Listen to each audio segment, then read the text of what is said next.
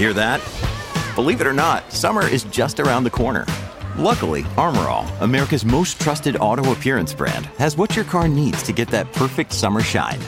Plus, now through May 31st, we'll give you $5 for every $20 you spend on Armor All products. That means car wash pods, protectant, tire shine, you name it.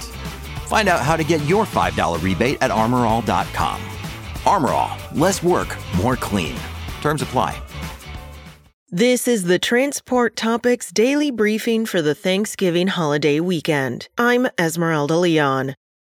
Mitsubishi HC Capital America provides flexible financing solutions to its commercial dealers and partners across the entire transportation industry, from light-duty vehicles to over-the-road trucks and trailers. Visit mhccna.com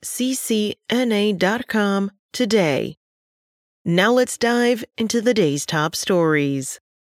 The Department of Transportation has announced a tight February 1st deadline for states to establish emission reduction goals and report those targets. The requirement is part of a final rule by the Federal Highway Administration. The agency is backing President Joe Biden's aggressive stance by the federal government to reduce carbon dioxide emissions 50% in 7 years. State DOTs will establish 2- and 4-year statewide emission reduction targets and notify FHWA about those goals. Other target measurements are to be established and conveyed in state biennial reports no later than October 1st, 2024 and 2026.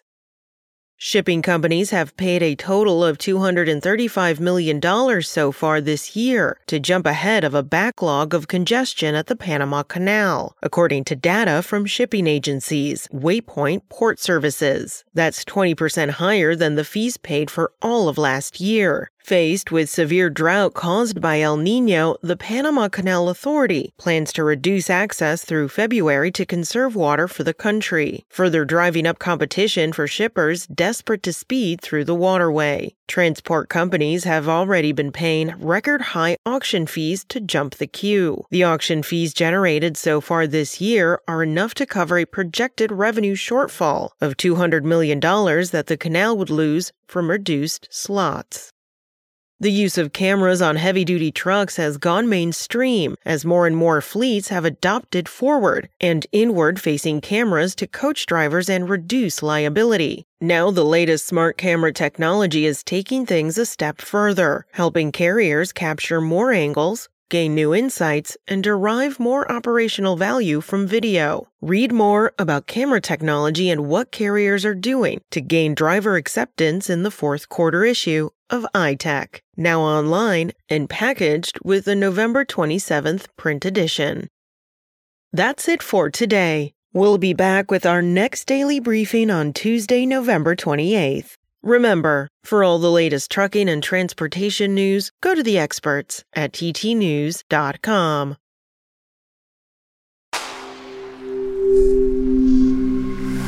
Spoken Layer. Want to learn how you can make smarter decisions with your money? Well, I've got the podcast for you. I'm Sean Piles, and I host NerdWallet's Smart Money Podcast. Our show features our team of nerds, personal finance experts in credit cards, banking, investing, and more.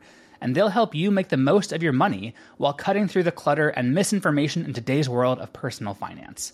You'll get clarity on strategies to help you build your wealth, invest wisely, shop for financial products, and plan for major life events. Listen to NerdWallet's Smart Money Podcast wherever you get your podcasts.